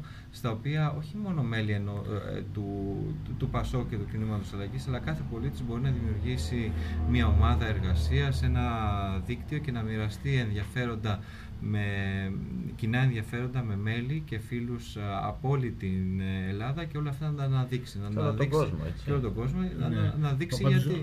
για την ευκαιρία να προωθηθούν αυτά μέσα από τη δυναμική και την παρέμβαση ενός πολιτικού κόμματος. Πάντως Γιώργο να κρατήσουμε ότι η, ας πούμε, η δράση ψηφιακής κοινωνίας που έρχεται ας πούμε, ε, στη συνέχεια της εκλογής του Νίκου του Ανδρουλάκη στην Προεδρία του Κινήματος Αλλαγής και του ΠΑΣΟΚ είναι ε, λίγο πολύ λαμβάνει και αξιοποιεί την εμπειρία των τελευταίων 15 χρόνων στην Ελλάδα αλλά και διεθνώς και διαμορφώνει τις προϋποθέσεις για να περάσουμε σε μια νέα περίοδο συμμετοχικής ε, διακυβέρνησης. διακυβέρνησης και δημοκρατίας τόσο στο κόμμα όσο και στην κοινωνία που η φιλοδοξία είναι να προσπαθήσουμε να δικτυώσουμε τα πιο ικανά στελέχη που ενδιαφέρονται για το δημόσιο συμφέρον τόσο στο επίπεδο του Δήμου, της Περιφέρειας αλλά και σε εθνικό επίπεδο και να μπορούν να εκφραστούν με ανοιχτές διαδικασίες και με διαφάνεια αλλά και με τεκμηριωμένο τρόπο.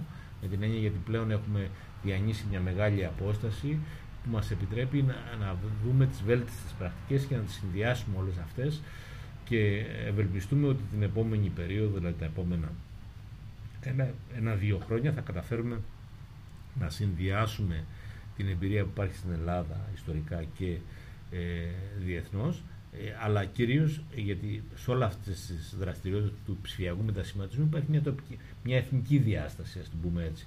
Δηλαδή δεν μπορούμε να υλοποιήσουμε λόγω χάρη ότι υλοποιείται στη Φιλανδία ή, ή στην, στη Δανία ναι, κτλ. Ναι. Η πρόκληση είναι τι είναι εφικτό να γίνει στην Ελλάδα σήμερα. Έτσι. Ναι. Και ποια είναι η προοπτική για την επόμενη περίοδο. Και νομίζω ότι αυτή είναι η μεγαλύτερη πρόκληση από όλες. Αν καταφέρουμε να κινητοποιήσουμε τα πιο ικανά στελέχη σε τοπικό επίπεδο και σε περιφερειακό και σε εθνικό, θα έχουμε συμβάλει ε, σε επίπεδο ας πούμε, πολιτικής καινοτομίας ε, στην διαμόρφωση ενός νέου πλαισίου που θα μπορέσει να αντιμετωπίσεις αποτελεσματικά τα προβλήματα της χώρας. digitalsociety.gr λοιπόν, θα βάλουμε ναι. και στο κείμενο του podcast το link. Προσκαλούμε τους πάντες να το δουν να συμμετέχουν, να, να, στείλουν, ε, να, να στείλουν προτάσεις. Ουσιαστικά είναι η διεπαφή, είναι ο τρόπος δια, διασύνδεσης ε, αυτή η ψηφιακή πλατφόρμα με την ε, κοινωνία. Αυτό είναι σε μία γραμμή όλο αυτό που, που επιχειρείται ε, και νομίζω ότι τα έως τώρα αποτελέσματα είναι ενθαρρυντικά γιατί ήδη έχουν υποβληθεί πολλές προτάσεις που αφορούν για παράδειγμα την ε, κοινωνική κατοικία, καινοτόμες προτάσεις για το ρόλο, για το ρόλο των, ε, των, ε, της τοπικής αυτοδιοίκησης, για την ανάδειξη της για την υποστήριξη επιχειρηματικότητας, τα οποία προφανώς μέσα, γιατί δυστυχώς ας πούμε σήμερα δεν υπάρχουν, δεν, δεν υπάρχουν κανάλια μέσα από τα οποία ο πολίτης και οι ανάγκες του μπορούν να ακούγονται και να διαμορφώνονται πολιτικές. Αυτό είναι μια ε, ευκαιρία η οποία δημιουργεί παράλληλα και νέα ψηφιακά δικαιώματα τη στιγμή που αυτή την πλατφόρμα τρέχει το,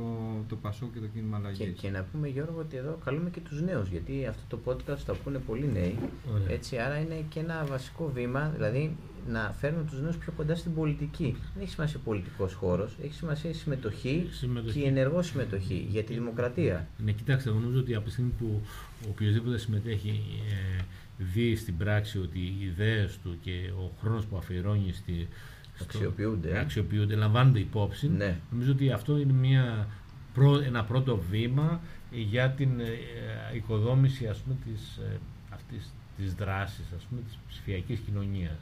Ναι. Νομίζω ότι ε, η, η προοπτική είναι τόσο σε τοπικό επίπεδο όσο και σε εθνικό να προσελκύσουμε τα πιο ικανά στελέχη που θα διατυπώσουν τεκμηριωμένες προτάσεις οι οποίες θα μπορούν να κατακτήσουν το δημόσιο. Ναι. Δηλαδή να γίνει κοινό κτήμα στο δημόσιο διάλογο. Πάντως μιλάμε για δίκαια ψηφιακή μετάβαση. Τουλάχιστον εδώ έχουμε το εργαλείο να, για να προσπαθήσουμε αυτό να το υλοποιήσουμε. Σωστά, στην πράξη. Να νομίζω κάπου εδώ μπορούμε να κλείσουμε γιατί πέρασε και η ώρα. Ήταν πολύ ενδιαφέροντα όλα όσα είπαμε. Είμαστε μαζί με τον Θόδωρο Καρούνο και τον Γιώργο Καραμανόλη. Ε, ευχαριστώ πολύ για τη συζήτηση. Ήταν, ναι. Και εμείς ευχαριστούμε, Μιχάλη. Νομίζω ότι είναι μια πολύ. φιλοξενία και για τη διοργάνωση αυτή. Ε, εδώ από εκεί. ναι, τα Innovation Talks είναι μια πολύ αξιόλογη πρωτοβουλία και νομίζω ότι, είναι, ε, ότι αξίζει να αφιερώνουμε χρόνο και να επανερχόμαστε σε τακτά χρονικά διαστήματα ώστε να, να αξιοποιούμε και την εμπειρία που αντλούμε γιατί όλη αυτή η δραστηριότητα στηρίζεται στη, στην ομαδική δουλειά και δεν είναι μόνο δική μας δουλειά, είναι και όλων των άλλων των φίλων και συνεργατών που δραστηριοποιούνται στο να ε, υλοποιηθούν όλες αυτές τις δράσεις διαχρονικά. Καλό βράδυ, καλή συνέχεια. Επίσης.